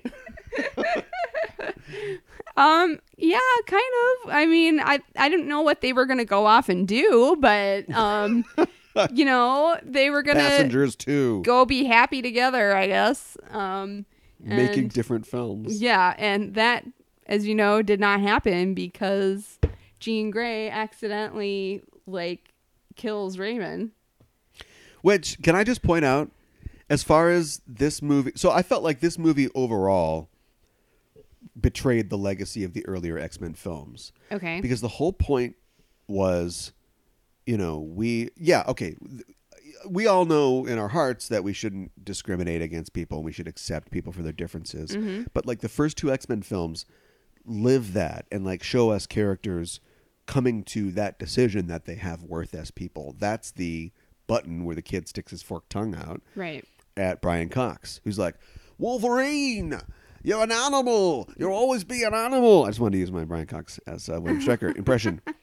And that's always been what it is. The, the message of this movie is so muddled because it's treated as this huge tragedy that Raven dies. Yes. But her whole thing on her way out was "T- take care of yourself. Screw these people. It doesn't matter. And then she dies saying, like, we're a family. We take care of each other. Yes. Well, which is it, Raven? Right. Right. You wanted to run out on the family. That's very true. And then Magneto's like, I don't want any part of this anymore.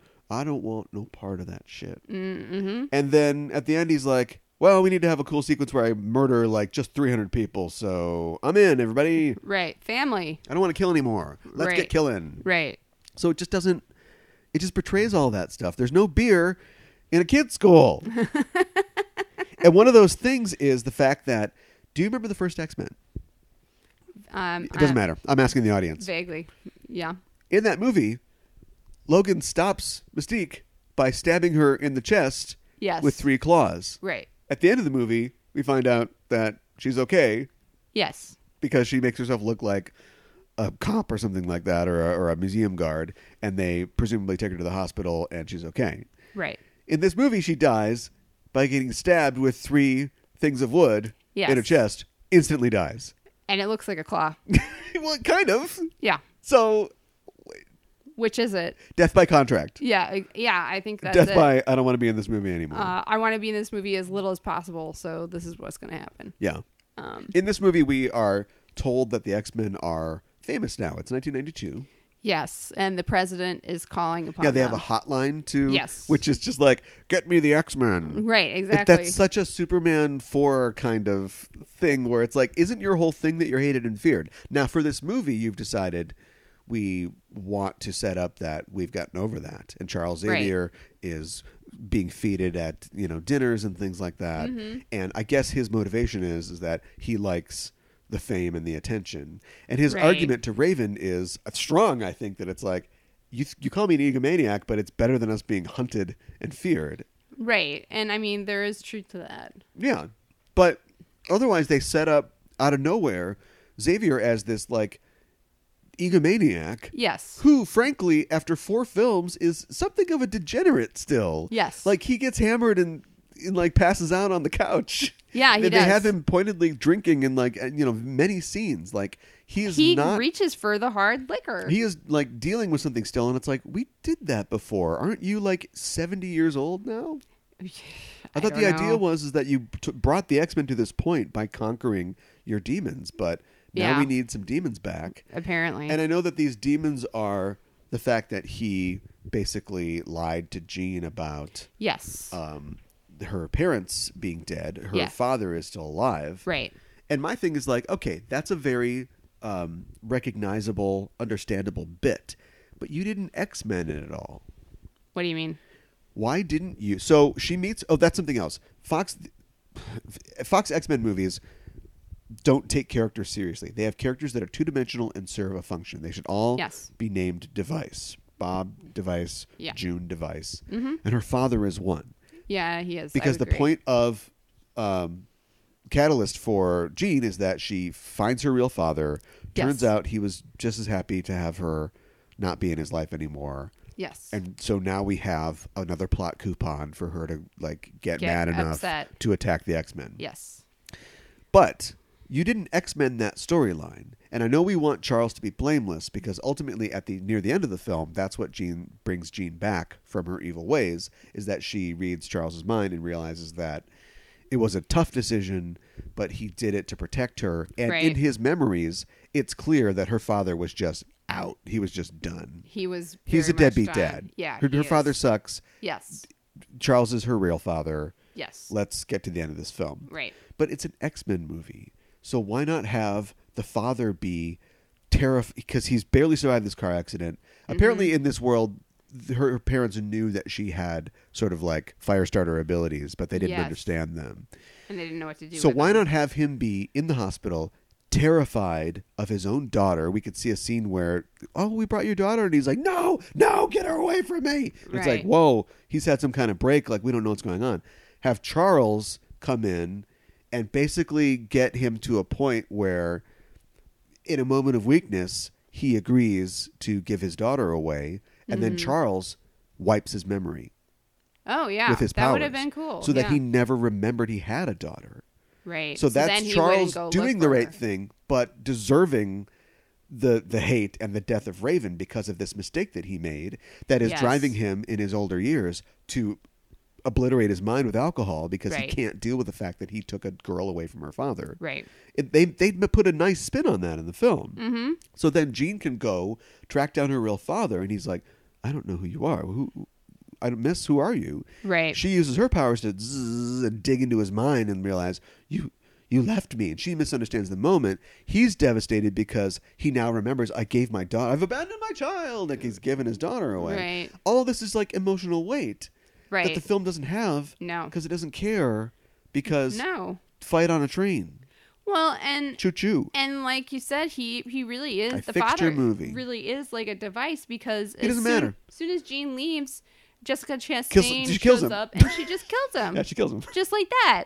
And I mean, what was the point of you coming to visit him? Just to kill him? Are you just covering your bases and tying up loose ends? You're like, uh, well, you're done now. Yeah. Bye bye.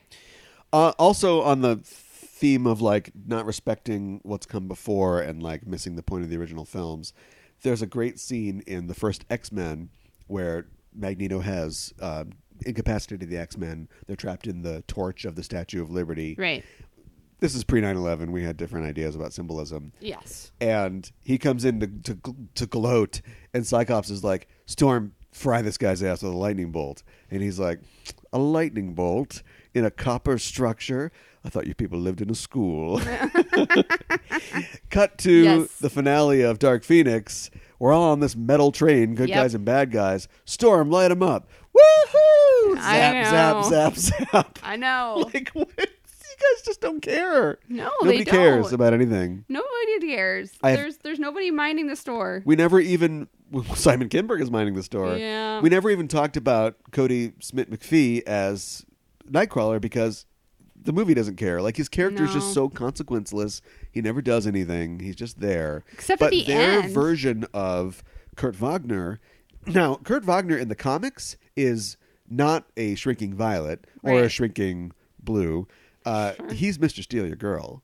Like he is a swashbuckling, like suave, debonair like guy, uh, and their interpretation is going off of Alan Cummings' admittedly good performance, but a performance of a guy who is afraid of wh- who he is. You know, Right. And- Which is very different. so they have that in the two movies that he's been in, and at the end of this, he finally like finds his courage by grabbing a knife and just murking like six people. And he also kills people with his tail. He stabs somebody with his tail. Yes. Which if he became like ah and he like reached into somebody's chest and ripped their heart out, you'd be like, "Oh Yeah. my god." Right. But his tail is like an appendage, it's an arm. Yes. And he s- stabs somebody in the throat with it. I know. It's like the same thing. It is.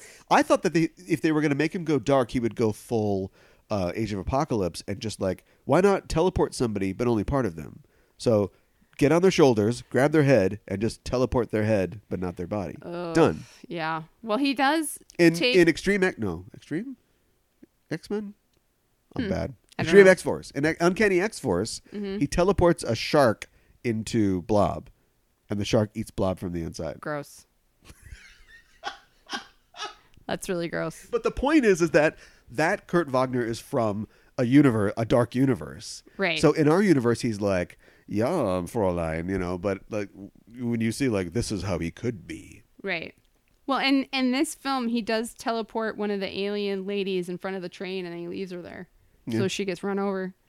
Yeah. The X Men don't kill. Uh, pa- yeah. Well, they do in this. That's the that's the that's why you have a Wolverine because Wolverine will like Go stab six berserker. guys. Yeah. And then Cyclops like, we don't do that, Logan. Right. We don't kill. Right. Unless it's the Brood. We do kill people that are infected with the Brood. that's a different situation. We have exceptions to the rule. Yes. yes. Um. Yeah. Forest. Two forests. Two forests. Tra- this time, Simon Kim was like, "I'm gonna do one better." Train ride through a forest. I know. That's how this X Men movie's gonna end. Well, here's something I, I maybe you can help me understand. So after this force or whatever goes inside of uh, Jean, um, they they come back to Earth and she's like, "Oh, I feel fine, whatever." And then uh, Cyclops says, "Hey, the kids are calling you Phoenix." Why? Because the movie's called Phoenix. I know, but like, why did the kids name her Phoenix? And then at the end of the film, when she's fighting Jessica Chastain and she decides to take it to space, you see the um, energy or whatever, and it's in the form of a phoenix. Now, did Jean make that happen? Or did because the kids named her that, then it just became a phoenix? Nobody knows. Nobody cares. I care. I want it to make sense. Yeah, me too. Simon Kinberg doesn't know nor care. Ugh. I at this point, I think David S. Goyer could have done a better job with this. Yeah, than I Simon think you're Kinberg did, probably and I can't right. believe I'm saying that. Um, There were many ab- about that Phoenix thing and how Yes. convenient it is because ding, that's the movie's title. There are a lot of lines in this film. We know that there were a lot of reshoots in this film. yes. And apparently the train sequence which seemed very intensive like from an effects perspective. Yeah, I think there's a apparently lot that was going not on. the original that was all reshoots. Well, there was a lot of stunt work on that, I would imagine. Yeah. So I don't know what it was going to be before. Apparently it was going to be in space before. I mean the very end of it does end in space, but Yeah. I- I don't know if they were going to do like a blue area of the moon like comic thing. I have no idea. anyway, train in a forest. But uh, there are a lot of elements to this film.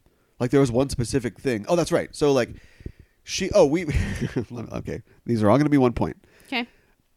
You were saying like, oh, they're all uh, disappearing, kind of dusty. That uh, yeah, seems like kinda Infinity familiar. War. Yeah, you Yeah. got that. You have a very specific attack from Jessica Chastain's character, who's like, "Your emotions make you weak, Carol." I mean, Jean. Right.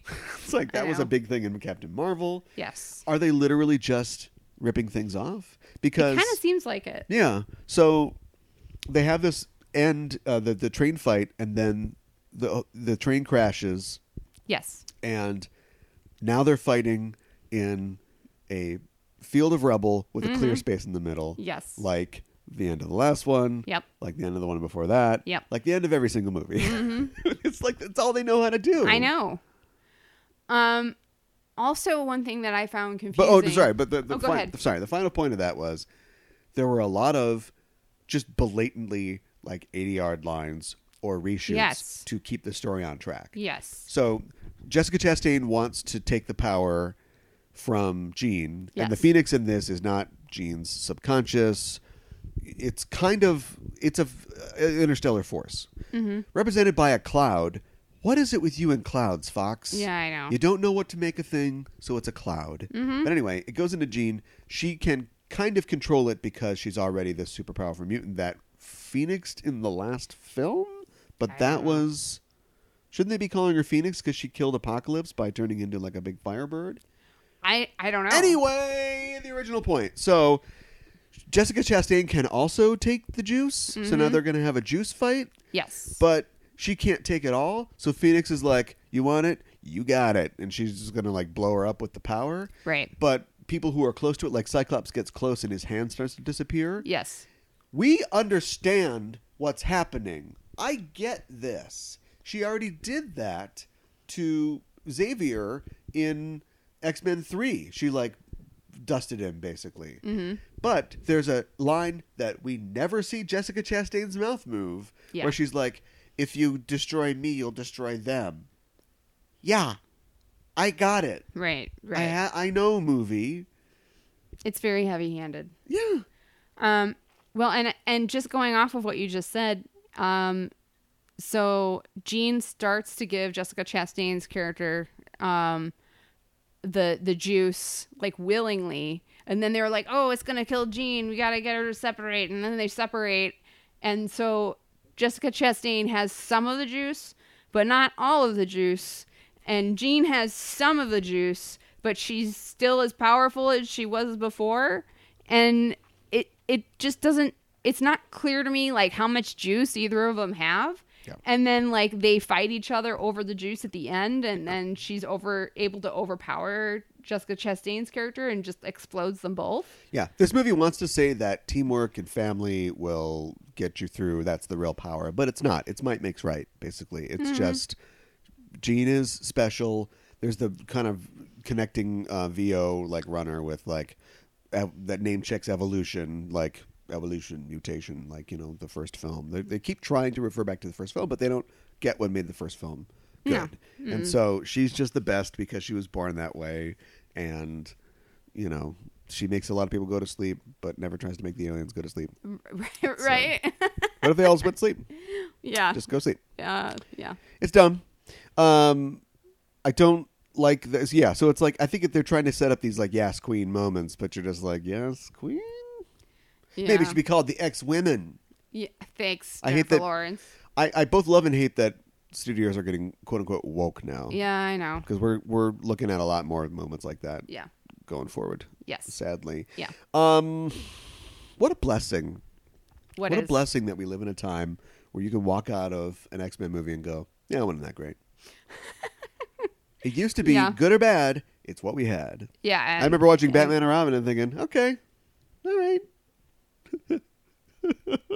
then crying. do i have to later like on, this because it's a crying superhero myself to movie? sleep. yeah exactly Dazzler's in this for who's got the the mad on for Dazzler? i, I know and who also realizes that that's not going to be a thing. And Right. so they don't really have Dazzler right because they keep trying to wedge her into these things. yes but not in any significant way. So No. why keep doing it? i i don't know Reportedly, they wanted Taylor Swift to play Dazzler in a like cameo in um, X Men, the, the previous X Men. Oh, well, I guess that she probably would have had a bigger role if that were the case. Yeah, I feel bad for Helston Sage, who we don't know why she left the Orville, but it might have been because ooh, I've got an X Men role, and Yeah. then literally no lines. No, she just sings.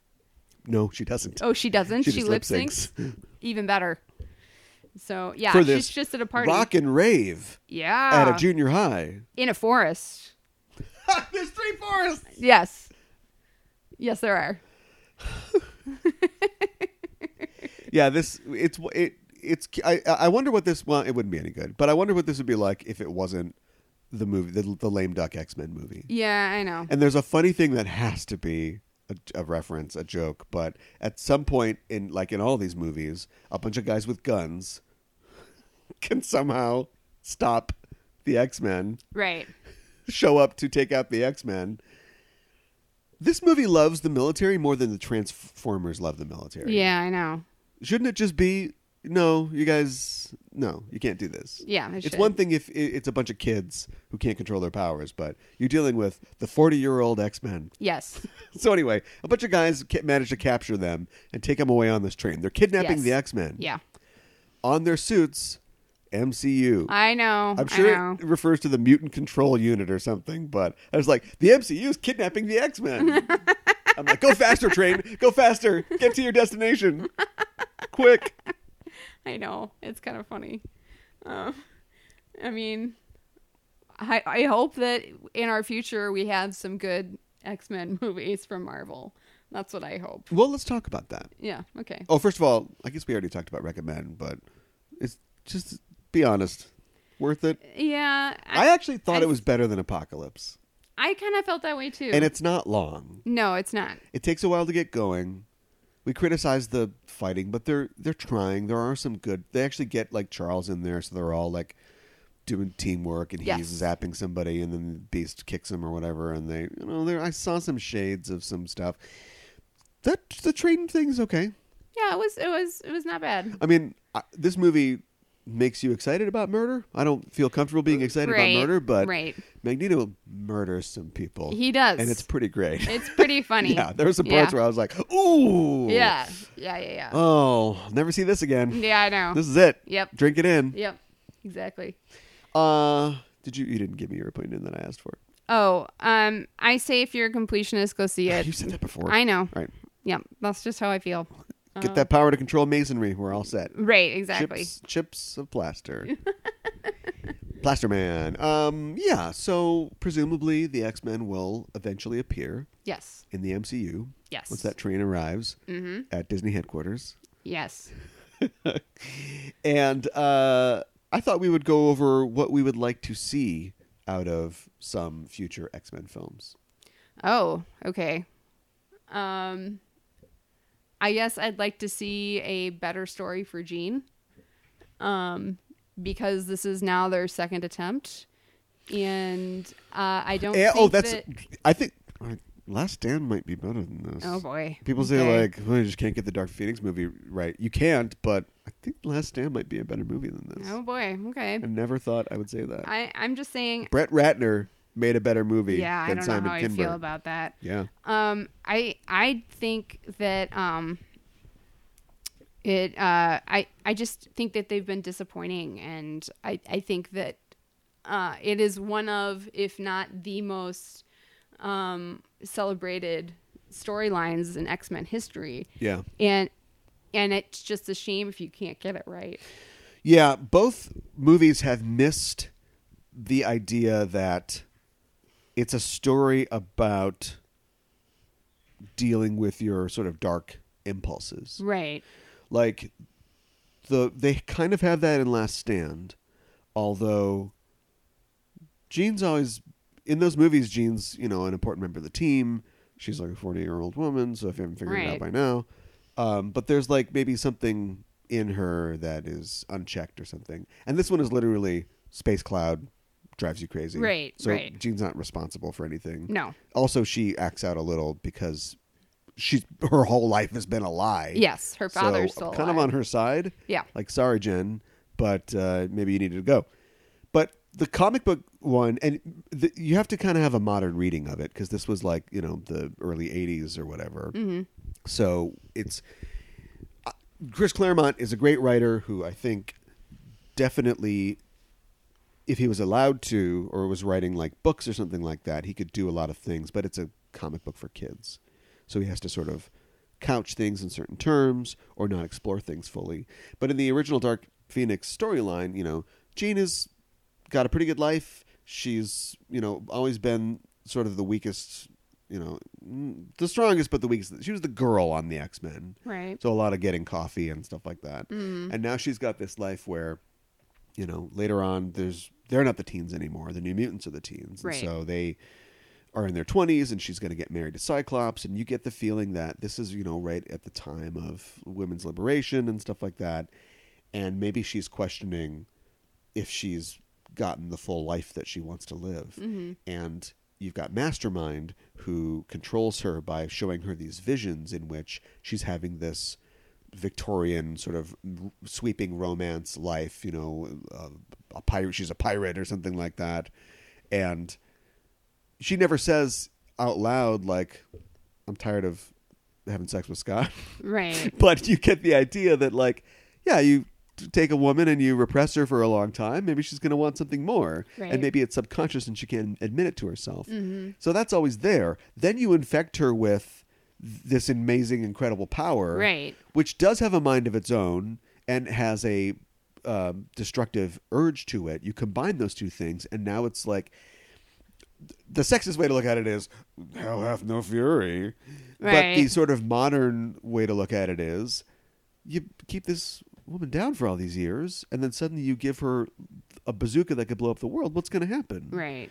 and that sort of comes out and of course she has a redemptive end because she sacrifices herself you know to save everyone but that's kind of like what it explores Right. and so the problem is is that you have to lay the groundwork for that in previous movies. Otherwise it's just Gene's like, Yeah, I'm fun. I'm, yeah, I'm just an X Man. Yep, but up. Oh no, a cloud.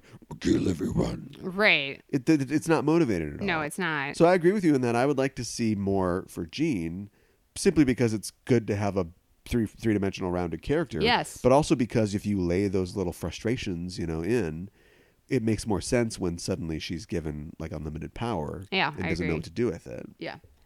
I would like to see the high evolutionary Okay. you know we've talked about this before but he's a he's a really important character to a lot of other characters and settings in the marvel universe but he's never had the cachet of a kang or a doctor doom or or you know the big name villains and he ties in very closely to the avengers and the x-men uh, he's actually like a good bridge character, I think. We know the Avengers in the MCU. We don't know the X Men yet. So, yeah, clearly we're going to do a Magneto thing Right. but yeah, I say set set up the high evol- evolutionary. We need something going forward, and I think that he could be really important.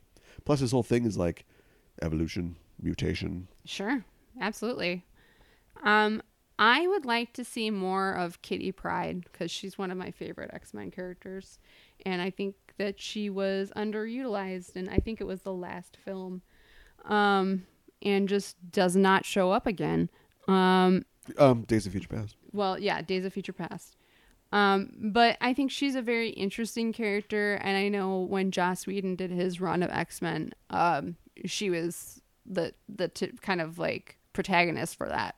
Um, but I think she, you know, her being able to phase through things and everything. It's a, it's an interesting power, but she has a lot of um, you know insecurities as well, and then like kind of exploring her. Not really. Oh, you don't think so?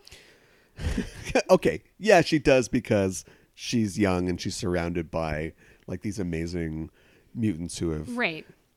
t- trained since they were her age, Right. you know, to be good at what they do. But she's a she's a little firebrand. She's feisty. Yeah. She, oh boy, when she learns the N word, watch out. What?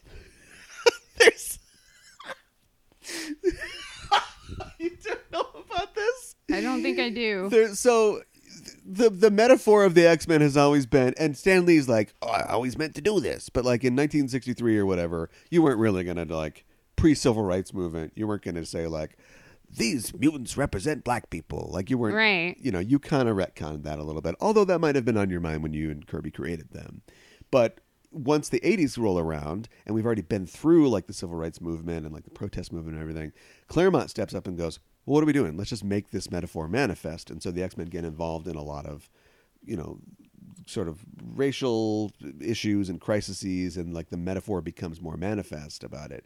And there's a couple different issues where they end up speaking out for the rights of mutants, but also um, you know, blacks and other races and stuff like that.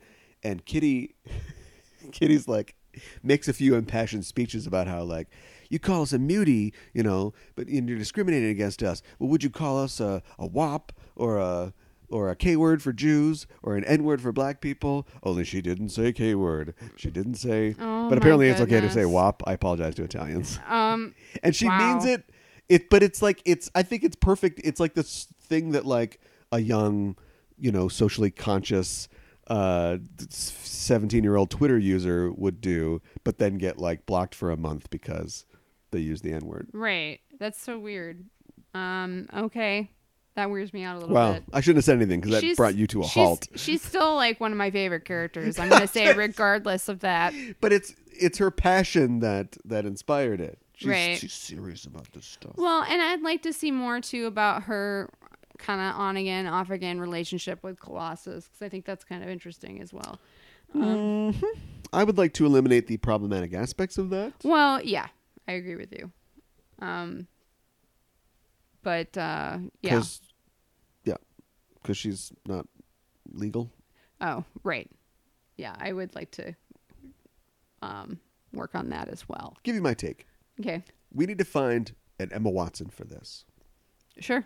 Let me tell you what I mean. We need to find a kid actor who's great as a kid and will grow up because you know we're going to do another 10 years of these and will grow Yeah. up to be a great um, young adult actor. Right. That way we start her off, not too young, but start off 15, 16 and we go full Logan protege. So you've got like a Wolverine and Kitty Pride, maybe Yeah. a movie you can do. hmm Sure. Why is this guy hanging out with a kid? They are very talented writers. They'll figure it out Right. and then eventually she can become full fledged member of the team. Um, Kitty Pride Agents of Shield E would be really great. I'm still mad that they didn't like have Kitty Pride Agents of Shield Right. E on the Shield E show. Yeah. What What about um the actress who's on uh, Stranger Things playing Kitty Pryde? Yeah, No. no, I'm tired of her. Oh, okay. All right. Never mind then. Although probably a good pick though. Okay. Um, I would like to see the Australian saga Okay. when the X Men go to Australia. Okay. Maybe this is your second movie. Maybe this is your third movie, depending on how far you want to go. They, ooh, there you go. Okay, I want the whole deal. I want them fighting. I want Forge. Uh, I don't know. He can't be a non vet at this point because he'd be a million years old. So just Right. say, um, I don't know. Ooh, you could change it. Well, is this racist? I don't know. Yo, is this racist? I don't know.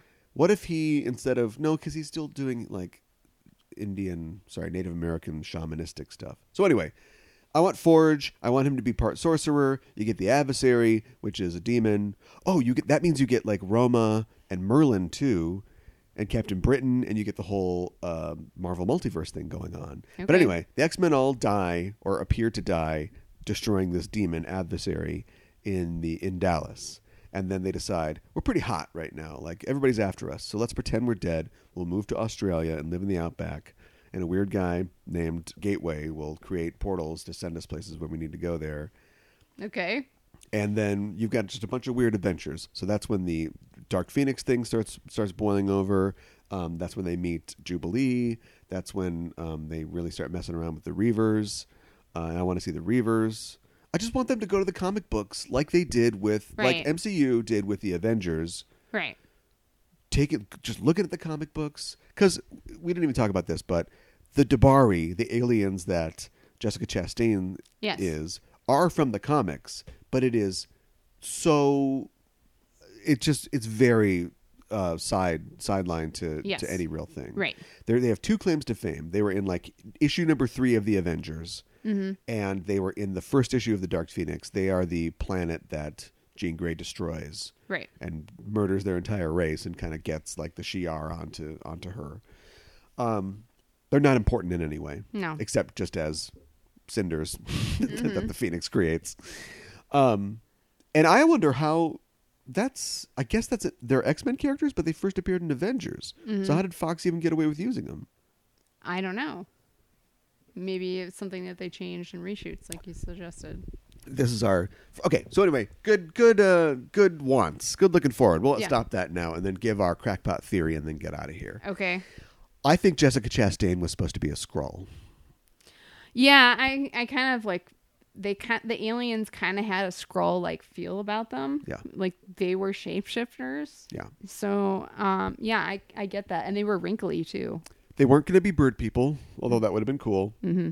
The wrinkly. they weren't that wrinkly. I guess. This was being made concurrently with MCU films, and a lot of it was reshot, Yes. and a lot of it was 80 yard. Mm-hmm. So who cares if they're the Debari or whatever. Right. Why reach for that? Also, I think it's arguable as to who owns that. Crackpot theory was that was a consolation. I doubt that the X Men Fox people even know about the Debari, even care that much. But we know that the MCU writers do know their history, and so in a last stab at relevance, Fox creates a movie that they don't. Their Fantastic Four keeps failing, but they still own the Skrulls because of Fantastic Four. So they think Right. intergalactic bad guys, the Skrulls. They shapeshift, come down, turn themselves into people like Jessica Chastain, mm-hmm. and then the talks start to get more real in between Marvel and uh, Fox, and they're like. Mm, so we're doing this thing with the scrolls and Marvel's like whoa whoa whoa no no no we've got a movie coming out pretty soon that Right. uses the scrolls Right. so tell you what this this deal's going to happen you guys will give you the debari change everything to the debari it won't be scrolls anymore and then you can have your last film and at this point maybe the deal's not finalized but it's like you guys can still we won't try to take your money for making that Right. film Right. but then it worked out that it was that's the way it went anyway Mm-hmm. Yes. Absolutely. plausible enough to be real Yeah, I would agree with you. Um it's yeah. Uh it's it's disappointing, I would say. in a many way. many things are disappointing. Yeah, I know, especially about this film. yeah, it's too bad. Yeah. Um could have been better. So, Who's who's Wolverine? Cast. oh jeez. Who's Cyclops? I Who's Jean? Oh my goodness. I don't know. I'm terrible at casting things. Um ugh. Who would be a good Wolverine? I've heard a lot of people like rallying behind Danny DeVito to be Wolverine, which is just kind of silly to Guys, if the short is all that matters to you, me. Right. Daniel Radcliffe. Okay. Sure. I could kind of see it. The kid's got range. He does. You pack eighty pounds. Give that guy some HGH. Yeah, right? You've got Wolverine. Sure. Okay. Um. and uh, pitch his voice down Yeah, right? in post. Yeah. I'm the best there is at what I do. Maybe not. It'll work too good. Oh my goodness. I say mess it up beyond what I can understand. I trust you Okay. guys at this point. Don't just Trust give me a Marvel, bunch of yeah. white kids. Just F it up all the way. yeah. Go for it. Yeah. Cyclops is African American. cast, Yeah. yeah. Mm. Make Jean, uh, you know, an Indian woman, real Indian, not uh, Native American or Native Right. American. I don't care. Right. Mess it up. Give us Yeah. a give us what Stanley definitely would have done Right. if he had thought of it at the time. No, I agree with you. I think that's a good idea. What I do isn't very nice.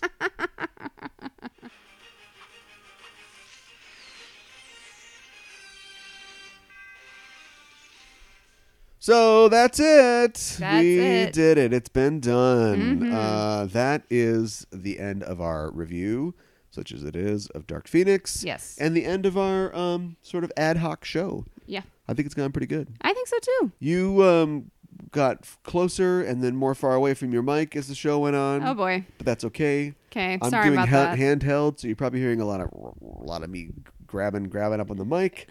but otherwise, that went pretty good. So yeah. yeah. Our gorilla show went pretty well. he's a beast, Diane. that was the thing. He was always a gorilla. Yes. He's With the basically a gorilla feet. man. Yeah, Yeah. he's got the feet and he's really big. He's a nerd with a PhD who plays football. That's pretty cool. Right. Yeah. I, I know. I know. No good. Anyway, uh, man, looking forward to hopefully better movies in the future and hopefully too. better shows in the future. Yes. Our technical issues will knock knock be uh, ironed out by the next show. And I so hope you don't have so. to worry about that. We'll be back with all the news that's fit to cast in the world of nerdy entertainment and looks at some pretty cool stuff. What's coming up on the show? Um, I think we are going to be talking about the HBO miniseries Chernobyl. Mm-hmm. Yes, Chernobyl. Chernobyl. Um, It's 16,000 Rumpkins. There's no graphite on the roof. Yeah, that kind of stuff. Oh, Yes. Um, let's see. What else are we going to be talking about? I know there's something else that we're going to be talking about. See, you And I- remember, what- and I don't, which is why I threw it to you. Um, I know we're talking about Spider Man. That's July 4th weekend. Yes. Um, I feel like there was something else that we were going to be talking well, about. if you remember Uh, oh, while I'm oh, oh, there we oh, go. um, uh, what uh, Legion comes back? Oh, that's right. in June yes. sometime. So speaking of X Men, yeah, gonna be more of that stuff. Yeah. A little bit later. Uh, until then, you can find us on social media by going to Facebook and looking for Just Enough Trope and uh, Twitter as well at Just Mm-hmm. Enough Trope. Uh, you can find our show, Gorilla or No, on all your platforms, listening platforms of choice. Uh, join us as we navigate along with you this new adventurous world of no more iTunes, I guess? yeah. but I don't know what whatever you do. form Apple Podcasts takes in the future, we will be there on it. So look for us, subscribe to the show because that's how you get the show. When it comes out, it's all ready to go. I'm not trying to rhyme, but I do it all the time. And also, we uh, give us a review. We'd appreciate that Yes. uh, because we need to know how you think we're doing. Uh, give us suggestions on social media, what we should cover in the future. Got a couple um, ideas for some long form shows. I'm, I mean, you know, time. Clearly, they're all too long. But I mean, more of those sort of like deep dives into the uh, tropes and uh, sort of exegesis of the pop culture universe. Yes. So we'll be working on that in the future. Uh, give us uh, a rating. That's probably the most important thing Mm-hmm. that we need from you. We need to know how you think we're doing, and um, that's how we get the feedback. That's how the algorithm knows. hey, Right. give these guys uh, a little more juice here. Yes. Get these guys out to some more people. Yeah. They're doing a good job. Absolutely. So, to that end, give us five just completely breakaway bottles of whiskey. There's a scene, it's in the trailer, where Yes. Hank is confronting Xavier, and Xavier is having his maker's mark or whatever. Right. And then Hank does the it's just cliche thing that's it. They li- this movie there's a space shuttle's got a problem and they literally say Houston we have a problem and it's like what are you doing? What are you doing? mm. but anyway, there's that super cliched thing where he's like tell me and he like breaks the smashes the, glass. thing. But he Yeah. doesn't knock the bottle off the table and it like hits the floor. The bottle just disintegrates. I know. Which means that it was never a real bottle. It was like sugar glass or whatever. Right. Yes. But I guess you could like explain it as you know Hank is much more strong than your you know, the average skinny Tolkien actor, Right, So maybe right. that he just atomized the bottle by hitting it that hard or something like that. But Yes. it just it's it's cheap, just like It is. just like everything else in the film. yeah. Absolutely. It's really cheap. It's very cheap. No, I, but I need to talk to the president. Uh, you- this line will be closed from now on. Hang up. Dumb, dumb. Hang up on the human atom bombs, basically. Yeah. Yeah. Uh, but they do. So uh, anyway, forget all that. Give us five stars, I guess, That's instead, right. and we'll appreciate it. Yeah, we'll be back next week to talk about Chernobyl. yes. And until then, we're signing off. I'm your host, Caliban. I'm your co-host Mikan Keep Hanna. the geek fires burning.